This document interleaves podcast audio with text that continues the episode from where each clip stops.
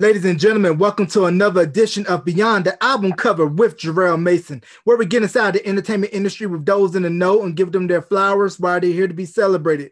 With me right now, I have an artist that is on the rise in the world of pop, country, doing a little bit of everything. And she just recently released an album entitled The Process, which you can get in digital and also physical platforms. And she's also an advocate for mental health. So we're going to get into all that and more with the one and only Miss Arizona Lindsay. Welcome to Beyond the Album Cover, Arizona. Hi, thank you so much for having me. I appreciate you coming on and shout out to my boy Law for uh, linking us up and putting us up together for this interview. Yeah, Law's the best man. yeah, Law's a good dude, and uh, you can catch his two interviews on Beyond the Album Cover wherever you stream and on my YouTube channel at youtube.com slash Beyond the Album Cover. So let's go ahead and jump right into it. Where were you born and when did you first get the music bug? Mm, okay, so I was born here on Long Island. Um, and I was born and raised in Lindenhurst, uh, which is a small village in Suffolk County. And I remember doing music for as early as I can remember. And I started, my first instrument was drums. Um, I mean, I've always sang and, and wrote songs, uh, but I learned drums as like my primary instrument. And then my first experience trying to compose music was singing and playing drums. Okay. Self taught or did you do lessons? Um, I was self taught at all the instruments I play except for percussion. I took I took lessons for that.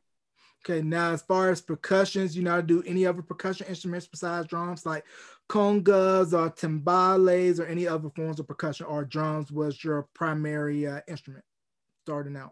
Absolutely. So, yeah, my proficiency up until I was going into college was as a classical percussionist. So, my goal was to be proficient in timpani and concert snare, um, but I also played mallets and every auxiliary percussion you can think of.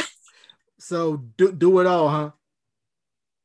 Except for the shaker. I have a weird thing with the shaker. We just don't mix well. So yeah, I'm I'm not musically inclined, so I understand that completely. So, in addition to the classical training, where you're also listening to the radio and maybe learning back how to play records by ear, or was it just learning what was in the classical training books and then later on as you listen to top 40 radio applying those influences to that. Yeah so i think even my passion with percussion kind of always had these two different directions right? Because i would write music where i would sing and play and that was much more of the like part of me that was really into country country rock and um, I mean, as a kid, I grew up listening to everything. I still listen to everything.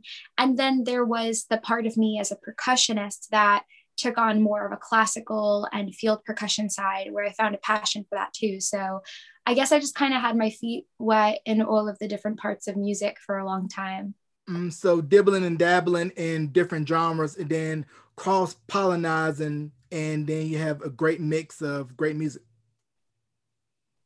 Exactly.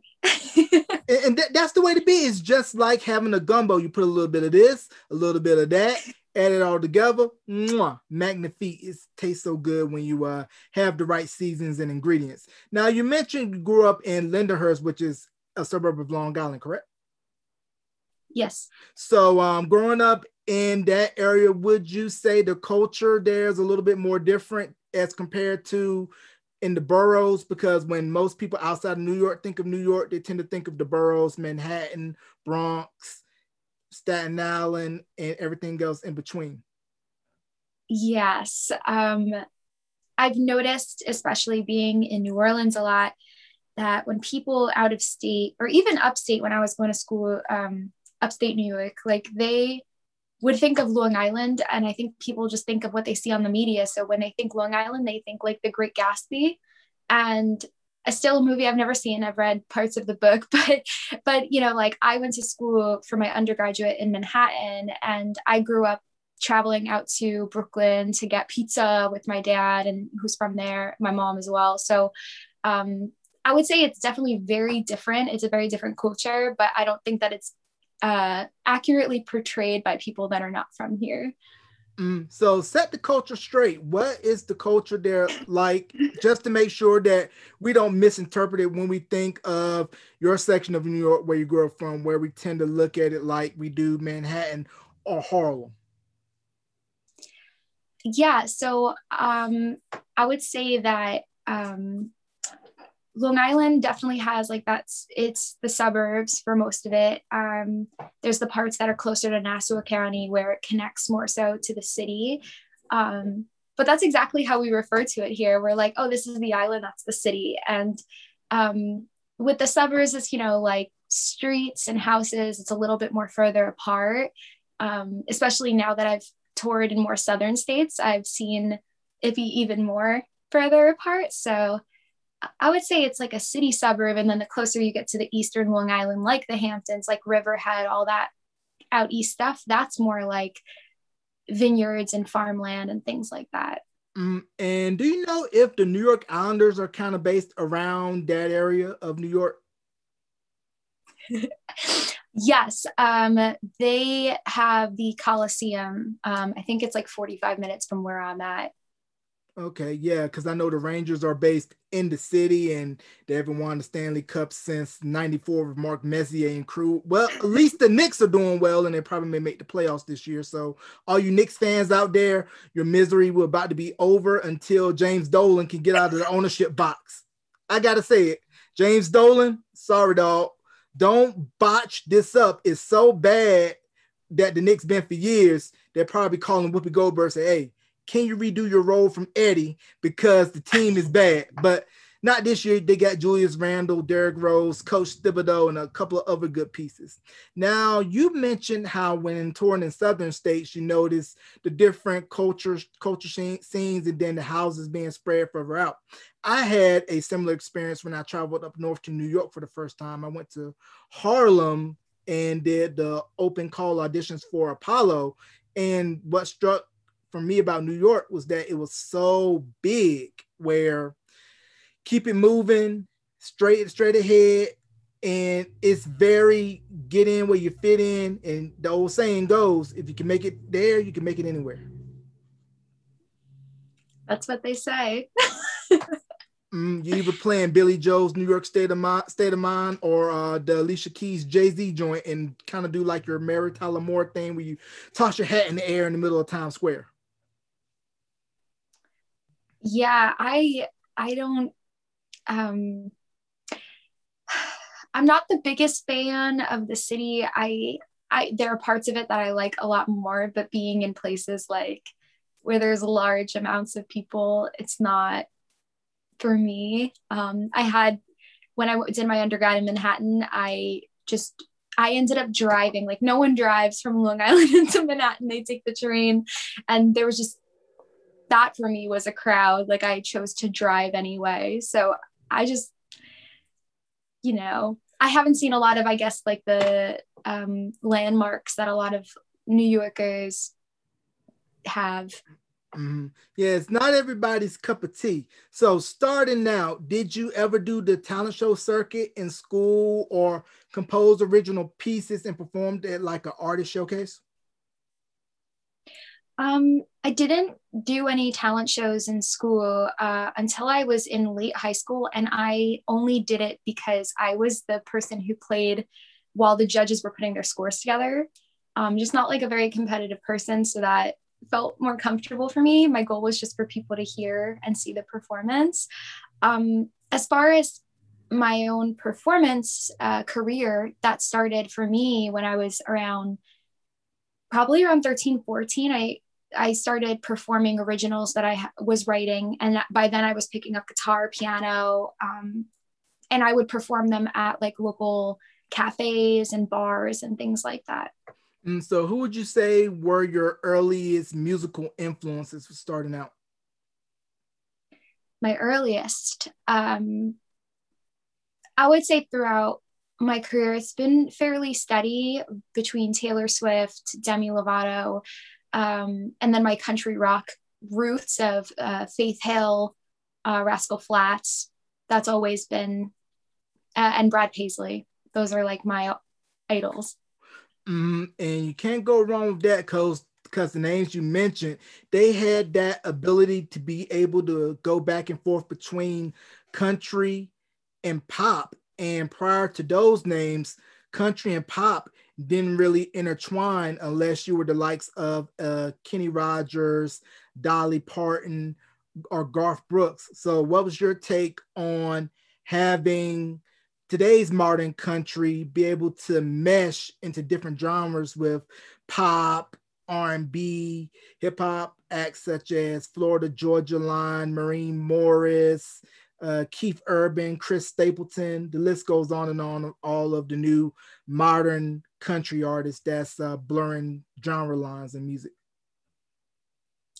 I think that as long as people are finding ways to put music out there that feels good for them um, that's all that matters because it not everything is going to be my cup of tea or someone else's but i think any musician can look at a piece of music and find something to appreciate about it so um, there's definitely like every genre there's certain parts of country where i'm like oh this isn't this isn't like for me but i really like this about it. And i can really appreciate that the writer did this. Um, i think you know what some of my one well shania twain was one of the first people to like in my eyes to go in and out of kind of that country genre and then just add in a bunch of other stuff.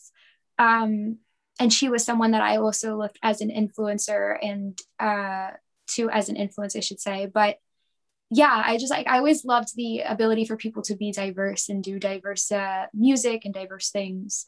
Yeah i agree because shania twain huge. The come on over album crossover success on country, pop, adult contemporary radio, and then you mentioned Taylor Swift, how originally she started off full blown country, but by the time the 1989 album dropped, she was full blown pop. And when she made that full leap, the CMA was like, we're gonna kick her out because she's not traditional country. So it kind of seems like there's that battle between the old guard that strictly want to keep it old school, like your Willie Nelsons, your Merle Haggards, and then the new school that grew up listening to everything else and say, hey, why don't we mix this and mix this, but it's still country. Yeah. I I I think there's something really magical about really being able to give back to the culture of where things come from. Um, you know, like for example, playing standardized jazz charts is never something that in my perspective is old because it's it's honoring where that that music has been. Um, and one of the things that i love about taylor swift is that she always incorporates things from those original kind of standards and pieces in whatever genre she's doing. So like she'll look at a like a, a pop song from X amount of time ago and you can hear that influence behind that song. And she she also acknowledges that, which I think is another big piece of uh, the push of, of country music is, you know, moved into obviously incorporating pop or incorporating rock, um, all the different subgenres that you get. But I think there's ob- obviously a push to obviously stay relevant and where um, the corporate music place kind of puts you into pop radio is going to also be dependent on what you have in your music. So I think as long as you can respect where your genres come from, there's nothing wrong with trying to add new things. In fact, I think that's what makes the music field so beautiful is adding that creativity and diversity. Right. And one thing that I appreciate about the country music fan base is that they're super loyal. If you put out good music, they'll ride with you till the wheels fall off. I mean, your album could go double wood, but they'll still come to see you perform at XYZ County Fair or at whatever concert venue. As long as you put out good content, good product, they really support you. Now, as far as your songwriting process, do you prefer to do a lot of stuff solo or are you open to collaborations and able to take ideas from different people and say, hey, let's sit, let's merge, or is it more of I'm gonna do my own thing? So, um, I definitely do typically write alone. And what I do is I try to, especially because of the things that I write about, I try to get all of the authentic parts that I need onto paper. Um, but again, I think one of the beautiful things about um, the again bringing in that diversity is being able to take other opinions and feedback without always necessarily taking it and changing things. I think that's how I was when I first started you know working with um, other people is they would say oh i don't like that. And i'd be like okay i can change it. Um, and so i've learned to be like more receptive in without without putting down all of those boundaries and taking it more of as a consideration opinion. You know well they think this line would fit better. Let me think about that. Let me really figure out what i'm trying to say here. Um, and so i always found it more helpful to do a co-production where the songs were in and then i go into the production part and i'm really taking in that feedback and making small changes if if i need to to things like the lyrics or whatever it is um, when I started working with Lua, um, I had the full album written, and he came in um, initially just to do kind of a consulting position where he would listen and give me that feedback from his expertise. And I ended up pulling him on as a co-producer because we just we clicked so much. And he'd be like, you know, what if you had this here? And um, I am such an open person, but what I loved about him is he'd be like, you hesitated. I don't think you really want to change it. Don't change it. We're not changing it now. And he really helped me bring out who I was versus trying to change that. Right. And like you stated, when you have other people come in and bring their ideas, it's always a fine line because you don't want to come in stepping on their toes and really down their creation. Because to quote Erykah Badu, I'm an artist and I'm sensitive about my you know what because it is a labor of love and it is your baby. And for me to see a show like Songland, where you kind of get a peek inside that process, where you maybe have a rough draft of a record and then you take it to someone like a Shane McAnally, Ester Dean, or Ryan Tedder, and they say, No, maybe I want to put this verse before the hook, change this, move it to the pre-bridge. So what normally comes first for you when writing? Does the hook comes first, verses comes first, or does it vary from song to song as far as what strikes you first in the songwriting process?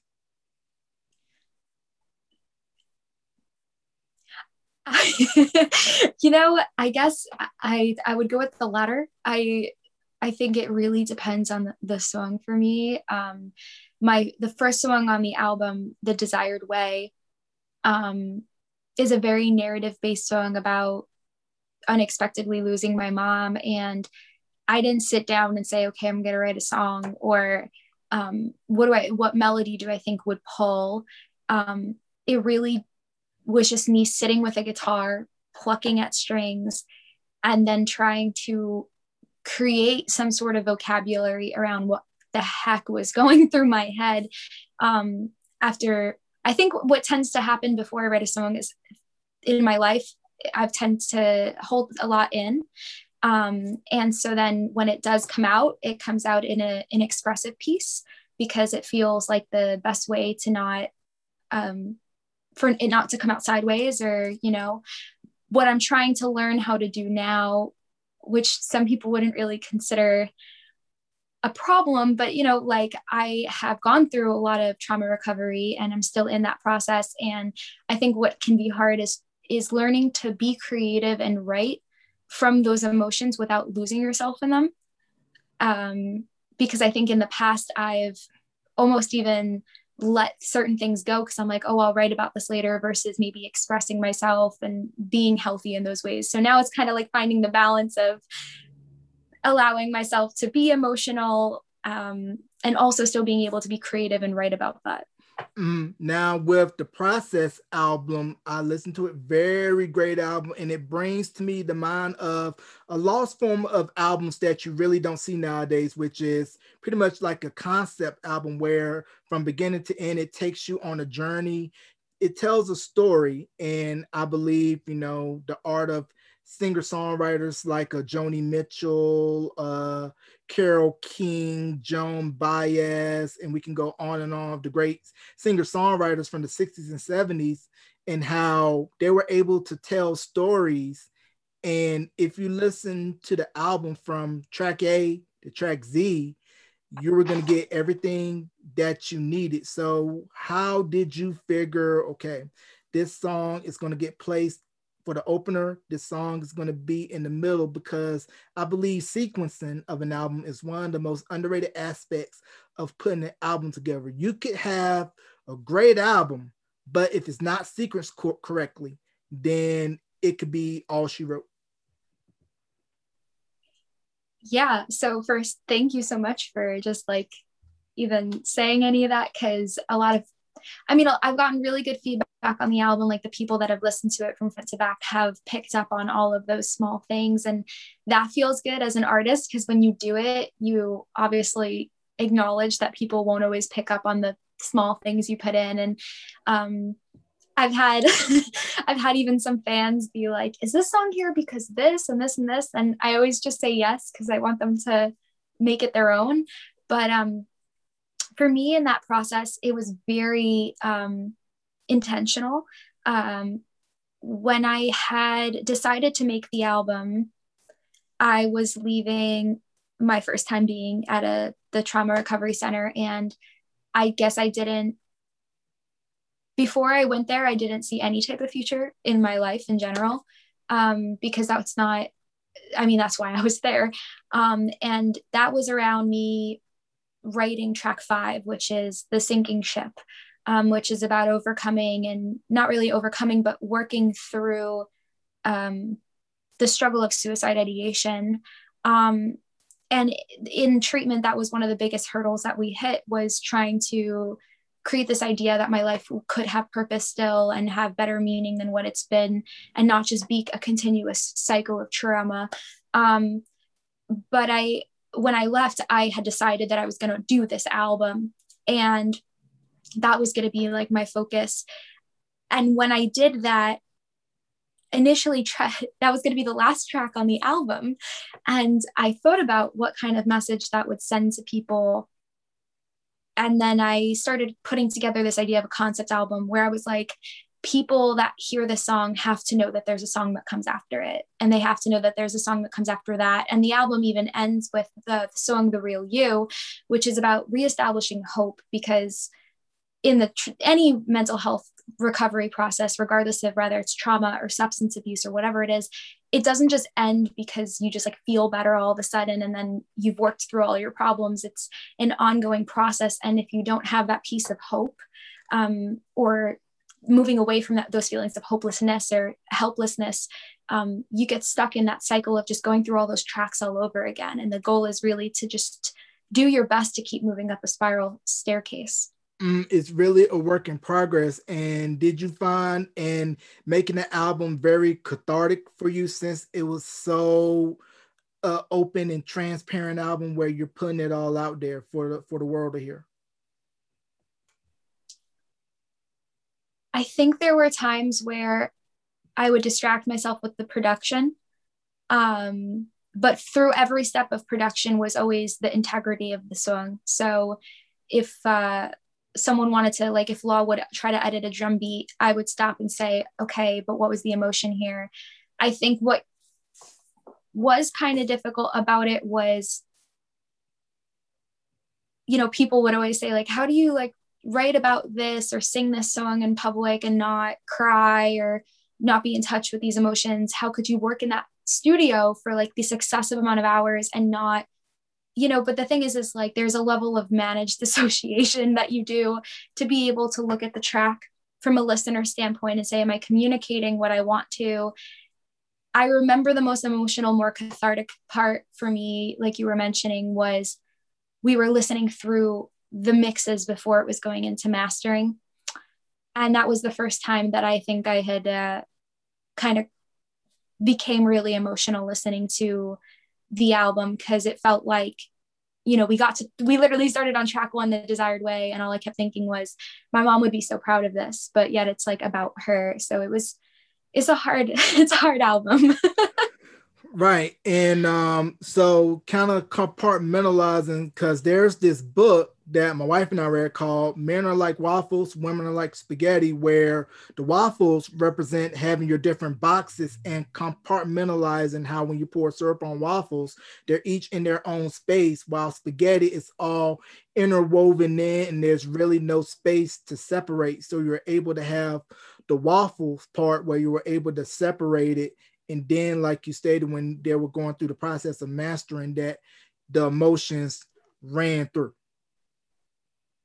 Yeah i really like that analogy. Um you know i am a very i i am very behind ego states theory. And so i think that um i think that what i've personally struggled with is maybe over compartmentalizing um and so like I've learned how to kind of put those two and two together um, a little bit more and I'm still getting better at that. But that's definitely exactly how I approached it was I'm in production mode right now. Um, I can listen to the song later in my car and try to figure out I always came back into the studio with like a list of notes because there's part of that that you have to do alone and listen to and then I would consult with law on his feelings with certain things I wanted to change and so on Right. Now, you mentioned before you got to law, the album was already in the can. Now, did you have a home studio set up um, doing the album, or did you go into a studio to do the workings on the album? Yeah, so I started working with, um, we call him Slider, but uh, it's Matthew Einseidler. And um, he was my engineer uh, a year prior to going in, I just started with him at Audio Workstations, which um, is in Islandia. Um, and they're moving like 10 minutes to actually a bigger location now, um, but they're still on the island. And I had started working with Matt and developing that working relationship. And then we had recorded the sinking ship and one other song that didn't end up on the album. And then everything had happened where I was hospitalized. And when I got out, I said, you know, I'm ready to work on this album now. Um, but I had that studio set up, and it turned out that it was only like 10 minutes away from where Loy lived. So when I had asked him to to come to the studio and work on it with me, um, he was really surprised. And now I've actually uh, you know somehow created a mutual working relationship between them two because now that's his home studio also Okay, and of course we mentioned law, how we all know law. So how are you able to take his expertise coming from the funk blues background and mesh that with what you have? I think one of the things that we've both really loved about working with one another is we're so diverse and i think that he's used to people in the industry even somehow making that a bad thing. Um, and you know like the fans they love that um, but you know for him he was like you know everyone always wants to put you into a box. And for me i would come in and be like this reminds me of that eminem song. Um, but i want the concept album to be more like a pink floyd album. And like i would literally like and he was the only one who ever got all the references that i was drawing. So his diversity really just met my diversity in that. And we just kind of came together. Um, and even the groups that we don't even love or meaning artists that like we appreciate um, songs that we don't love as much as others like we tend to weirdly have the same opinions on things. And when we differ it's almost just exciting to kind of hear his point of view. I would mention that uh, lo and i are actually going to be um, so i was asked about four months ago that uh, to that my my manager brim he set up a, a really cool collaboration idea with uh, DMC from Run DMC. And I was asked to write a song and that we were going to be doing that together. And after having such a great experience working with Law, I recently, last week, asked him to co write with me. So that's an exciting project we have coming up. Dope. We're definitely looking forward to that when it comes down the pipe. And you've been garnering a lot of buzz, up and coming artists, radio airplay in and around the New York area, touring nonstop. So, what were some of your favorite markets that you hit touring, of course, prior to COVID, and then how now some places and states are starting to open back up more, where are some of the other plates markets that you haven't hit yet that you look forward to uh, visiting once uh, COVID uh, comes up? I fell in love with uh, New Orleans. I didn't get to do as many shows there as I would have liked. Um, it was kind of right by when the pandemic was hitting. And so the booking was challenging. And I mean, we didn't know what we were going into with the pandemic. We weren't sure exactly what was happening. Um, but I was doing a lot of interviews and a lot of stuff like that. Um, but I had I had a really great time playing my show there. Um, and I really liked I, I would say that's my favorite area. And then New York City was my other favorite area because especially at certain venues when people come in and they're here to listen to the music that's what they came in for that's just the best feeling ever because they're really invested in what you have to sing about and what the actual music entails Right. Everybody loves New Orleans and not just for the food. I mean, the food is a plus, but it's definitely a great city that's rich and steeped in culture and music, of course, with jazz being, you know, the main thing that everybody knows from New Orleans. And then in reading your bio on your website, I saw that you also toured my home state of North Carolina, mainly around Jacksonville and uh, Charlotte. Yeah, so um, I did stop in Charlotte, and there was supposed to be another show that I was going to set up where my best friend at the time was living, and I didn't get to. Um, and that was like right when the pandemic was hitting. So I ended up staying with them for like a week while I was there. So I didn't get to play too much in North Carolina, um, besides that one Charlotte thing but I definitely would want to go back. I've also had a really big want to go to Asheville. I've heard that that's an amazing music place. Yeah, Asheville is very great. And then also, you're not too far from Knoxville, Tennessee. So, pretty much the whole Southeast US is a pretty much a great touring market because you got the Carolinas, Virginia, Georgia, Florida. So, you can't go wrong in that part of the country. Yeah, I definitely am excited to kind of set up a more stable set of shows in that area. Um, I definitely try to plan my tours around like seeing my friends because they all live out of state. Um, but now it's definitely, I mean, and it's a good thing, but with my music career and getting to know more connections, it's less of just like, oh, I want to go here because my friend lives here and set up a show there. and it's more of, um, like I have a show coming up in Las Vegas at the end of the year through one of the nonprofits I'm working with, and um, another thing that might be going on in LA. So it's pushing me out of my comfort zone, but it's in a really good way. Right. And how have you been holding up outside of music and in music? You know, because COVID really put a pause on everything. Like people had gigs lined up and that all went to a standstill. And I know how some people, you know, being isolated how it can have depression and other feelings seep in. So, how, how have you been able to maintain your center while everything is going on in the world? You know, I, I, I guess it's a it's a difficult question because there's been so many phases that I've gone through with it. Mm-hmm. Um, at first, I wa- I decided to actually go back and work more so on my um, take the time uh, while everything was remote to work more on processing more trauma that I had been through at um, with my therapist and my treatment team, and that was really helpful. And then when I first got out of that, I felt like I was they made it they kept putting up this meme of like someone waking up from a coma in 2020 and and like what that would be like trying to explain to them. But that's kind of what it felt like because I went in and it was just this kind of small situation that was going on and everything was remote. And then when I left you couldn't go out to eat you couldn't go to the cafe you couldn't you know so it was kind of a little bit alarming. Um but I just kind of switched gears really quickly and I said I'm going to record the album. And I I spent most of 2020 in the studio. Um, that was from the summer to um, the Fool. And then I followed that by just going straight into promotion. But I would say that I definitely struggled with with feeling isolated. I am an introvert. Um, and so there were parts of it that felt a little bit almost relieving.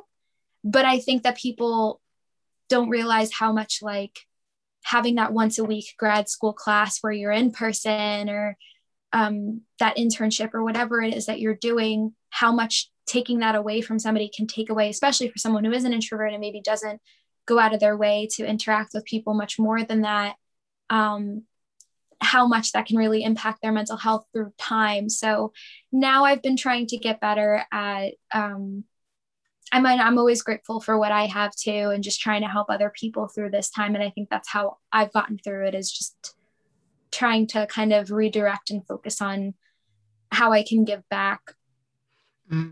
Now, I mentioned at the top of the interview that you are an advocate for mental health. So, in your opinion, what is it that you think that the stigma of mental health has been starting to get shattered to where people are more openly talking about their struggles with mental health. You know, we have various celebrities from Demi Lovato to basketball players like Kevin Love and DeMar DeRozan openly talking about their struggles with mental health and to paint the picture for those on the outside looking in.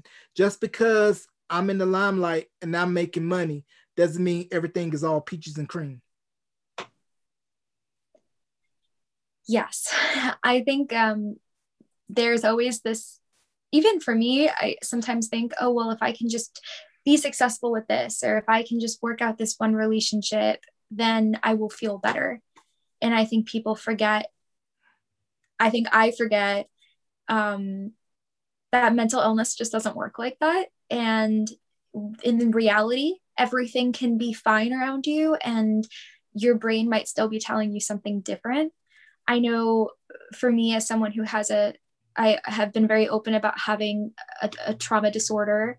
Um, for me, things going well is actually a trigger because my brain is so used to being in, you know, chaos and having to be in survival mode that the first time that things were actually kind of calm and the waters were settling around me, I was so anxious and and worried all the time. And I remember you know calling my treatment team and saying like i don't know what's wrong. Like usually there's a trigger and they were like well you're so used to having whenever something gets good it going bad. And so um, i think that that was a big part for me. But i think for other people especially celebrities um, who are open about mental health they don't have to be you know they can continue to do their regular persona and whatever it is that they want to do.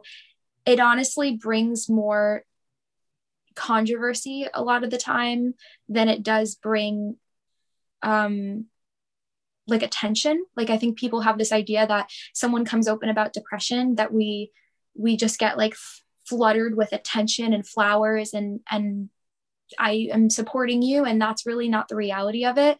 There's a lot more that goes behind being open and um I really commend anybody who's able to talk about it on their platform because it's not easy. Right. And it's probably even to a more heightened extent now because of social media with the various platforms and how your life literally is in a fishbowl 24 7 with everybody looking at you and hanging on to your every action, your every word, and feeling like I can't break away and have time for myself because as you know being in the entertainment industry the name of the game is keeping yourself relevant. And now it's almost at hyperspeed because you're here one minute gone the next minute not even tomorrow now because of how fast content has to be cranked out in order to stay visible and viable to the demographics that you're trying to reach.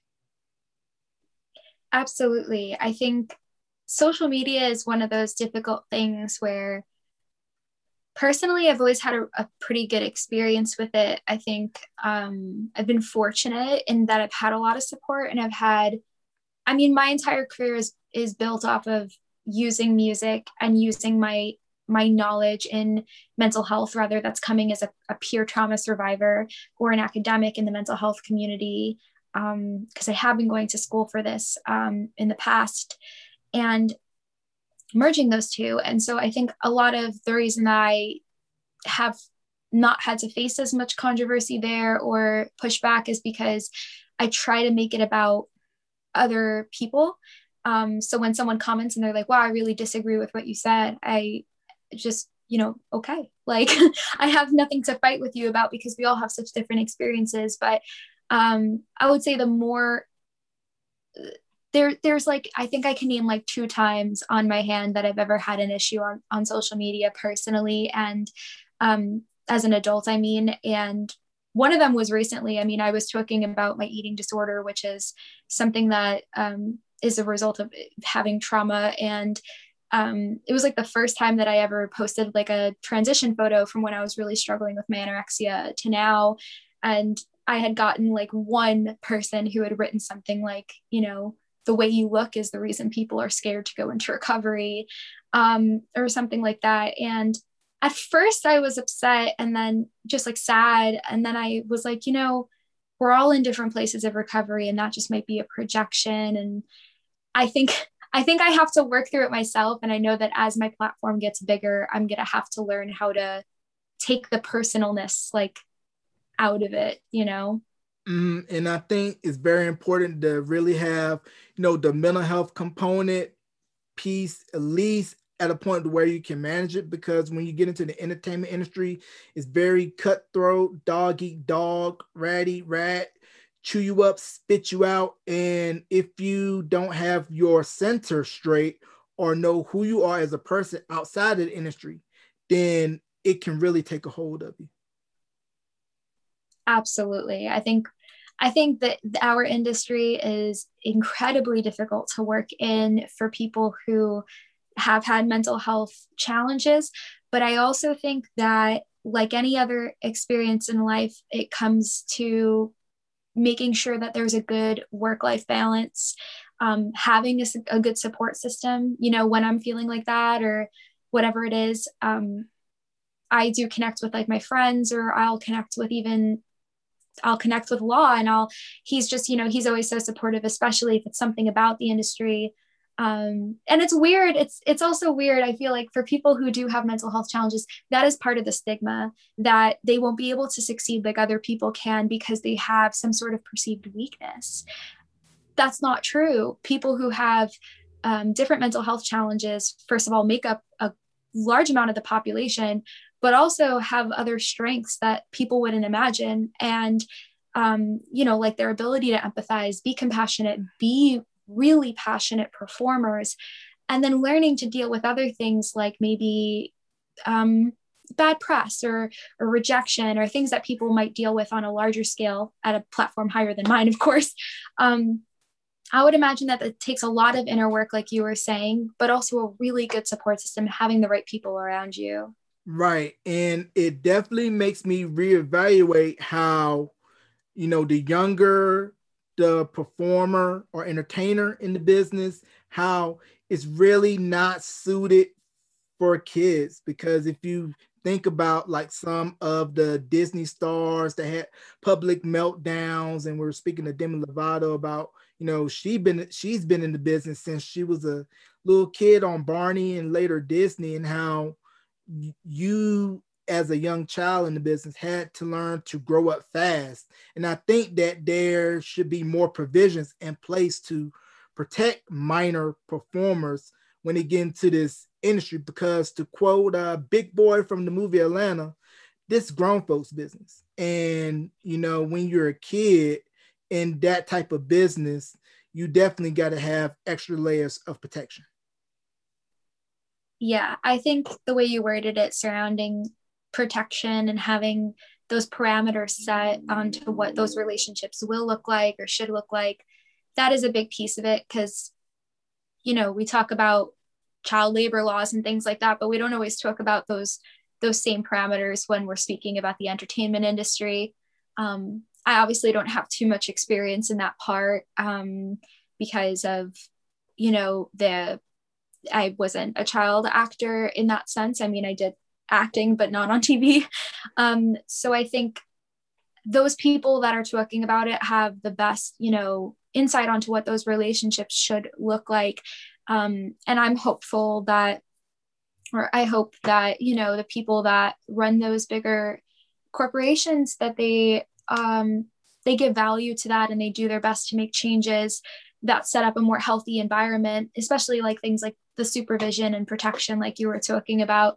Because I would say that from my standpoint as an advocate, I look at that like an opportunity to improve mental health for generations that are up and coming. Because if a kid wants to do acting and they want their that's their dream and their dream is coming true, you know, I wouldn't want to take that away from somebody, but all children deserve some somewhere safe at all times. They deserve protection at all times. And that shouldn't change depending on what their career is or if they're doing a hobby. It shouldn't matter. There should always be that supervision and protection and safety. Yeah i definitely agree. And you know jay-z just recently came out in a rare interview that he did i believe with new york times. It was saying how you know, I'm not going to push my kids into the business. I'm just going to let them form their identity. And I think, you know, some parents kind of get caught up in the limelight of, I saw this kid make this much money on this platform.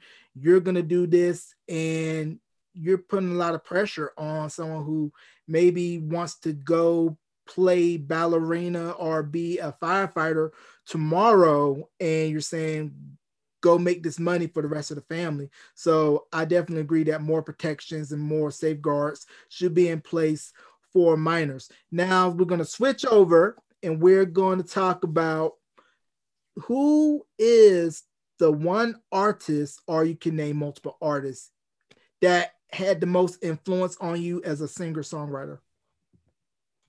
Demi Lovato and Taylor Swift. Okay, why those two in particular? I mean, I've had a lot of other influences, heavy influences, like Sarah McLachlan is a huge one for me. Alanis Morissette, again, Rascal Flatts, Brad Paisley, Faith Hill, Tim McGraw. Those are all of, when I think of my writing, I think of all of them just kind of being around me in a circle and me being in the middle because I try to take something from every single one of those. Taylor Swift and Demi Lovato hold a very special place for me. Um, Taylor Swift in particular, her writing is, I think, I should say my writing can be very similar to hers. It takes on a narrative style, even in a lot of her pop music. And I really love that narrative style. Um, I love how she tells a story and kind of throws in these small details and even if you can't relate to that one small detail, you're still so hooked on the line and what you do relate to that you could listen to an entire song and be waiting for that one line and you're just like, this is it. I love her ability to be diverse. And I also loved that her influences um, come from kind of, again, those deeper roots in the music that she plays. Like mine, older, you know, influences would be like Frank Sinatra, Natalie Cole, Nat King Cole, like, you know, all those people. Um, that's what I listen to every morning when I'm getting ready to inspire my day and and warm up to my day. With Demi Lovato, um, Demi is what got me through high school, and I think that that it sounds so cheesy to say that because other people hear that and they, you know, I don't know her, I've never met her. Um, but when I was in high school and I was really struggling, there was no artist talking about anything that I was dealing with, even t- singing about it in the fashion that I was struggling. Um, and I actually felt like I was really alone and I had not told anybody what I was thinking about or struggling with besides the trauma that I was dealing with as um, going home to what I went home to. And to have a celebrity that was out and open and, and talking about things that I thought only existed in my head that you know wanting to hurt yourself or thinking about suicide as an option that this was just some thing that my was a like a function issue in my brain and then that was it versus her getting up on a platform and saying like this is called this this is what this is and there is something called treatment and it does get better and it could be your environment and it could be that and um, i learned about her as an advocate before I learned her music, and it just made me want to listen to her music. And that is what I try to do in my own career. Is I try to, uh, and she always says like it's not comfortable to talk about necessarily. And I always tell people the same thing, like you just learn to be more comfortable with being uncomfortable because of what it gives back to you, which is hopefully helping other people and in that same place who think that they're alone. Mm. And you mentioned Taylor Swift, and we talked about earlier how she was able to blur lines between country and pop. And the one thing that I really admire about her is that she's an advocate for artists and how she calls out how the royalty rates for streaming is unfair for artists. And then, of course, recently with the issues with her original albums that were released on, I believe, Big Machine Records, how she doesn't own the masters to those and how she's re-recording those original albums so that she can take ownership and say hey i own this and pretty much kind of following the playbook of prince and owning your content owning your stuff and saying you're not going to give me something unfavorable. I'm going to own my stuff hold my own destiny and i'm going to make sure that other artists that come after me don't go through what I went through.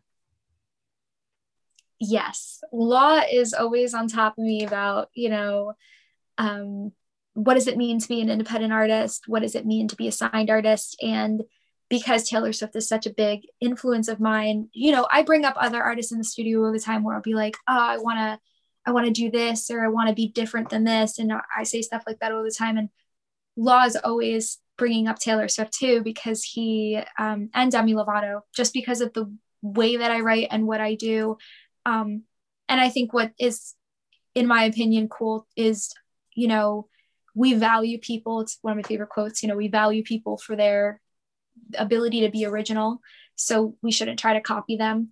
And I think that I take that in great stride of trying to be my own authentic person while also taking the best things that I've learned from the people that have influenced me, including vicariously learning about contracts and all that kind of chaos that can go down. And I've had my small amounts of experience with that already, but I think um, I'm very lucky in that I maybe maybe it's not luck, but I've worked hard to make connections in the industry where I do have people I can call and say, you know, what does this sound like to you? Have you worked with this person before? And that's that's a good thing to have.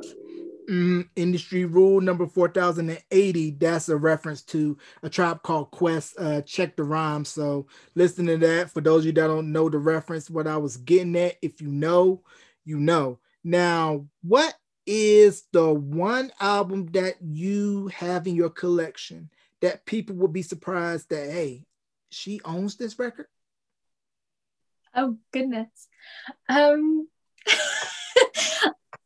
okay, you're gonna, this is kind of funny. Um, so everyone knows that I am so diverse. I listen to literally everything, all the way. I'm a pop punk fan, a huge pop punk fan, to rap, old old school hip hop.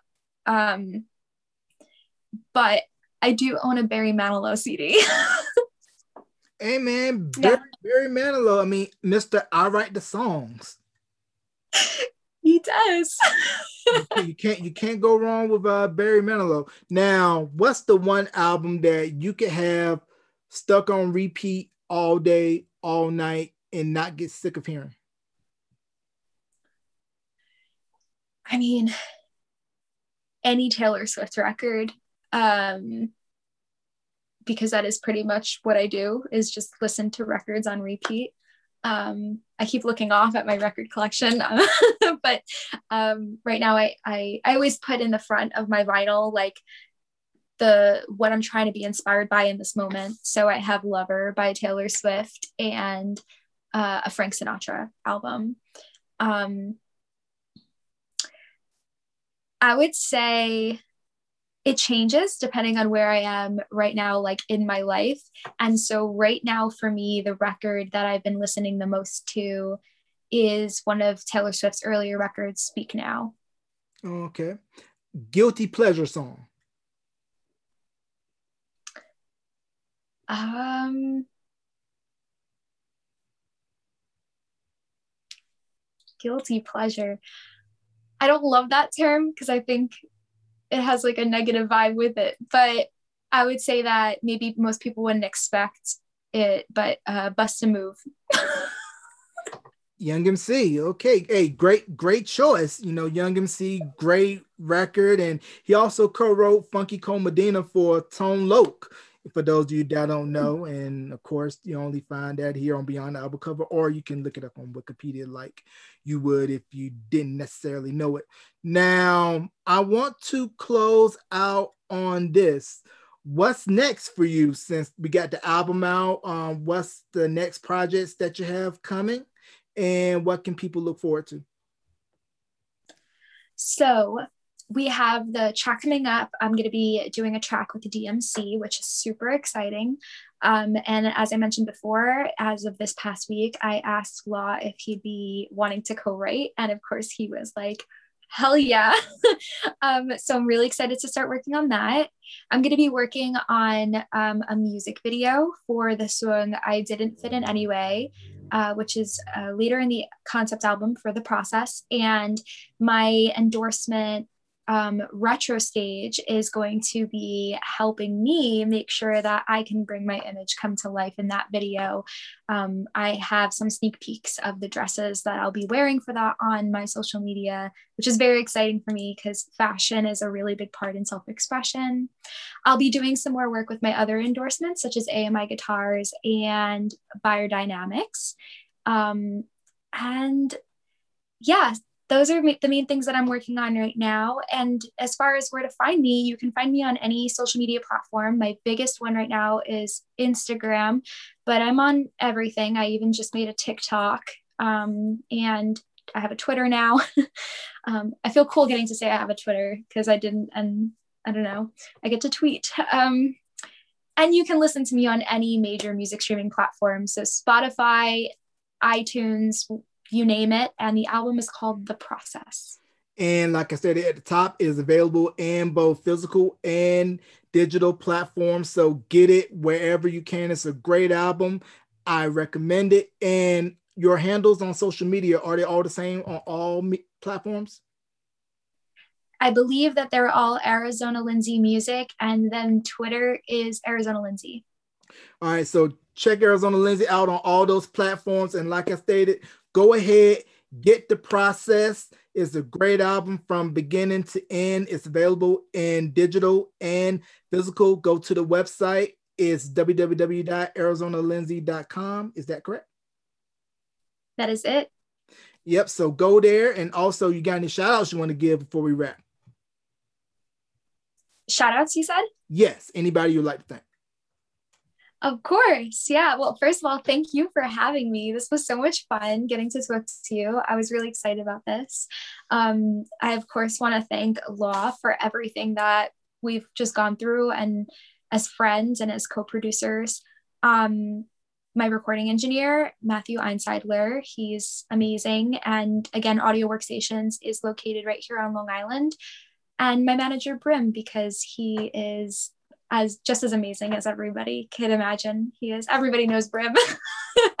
Everybody loves Brim and knows Brim. So shout out to you, Brim. You can catch this interview in digital video and audio platform wherever you stream podcasts on my YouTube channel, youtube.com slash beyond the album cover, or on the website beyond the album cover.wordpress.com. Once again, go to www.arizonalindsay.com, check out the bio, everything that you need there. You can get your physical copy of the process on there. And if you go to any streaming platform, type in Arizona Lindsay, the process, you can listen to the album, listen, rate, review, remember the name Remember the face. She is going to be a big star. I know it because she already is. Ladies and gentlemen, let's give a big round of applause and a big thank you to Arizona Lindsay for coming on to Beyond the Album Cover. So thank you for coming on, and you got an open invite to come back anytime. Thank you so much for having me. Thank you.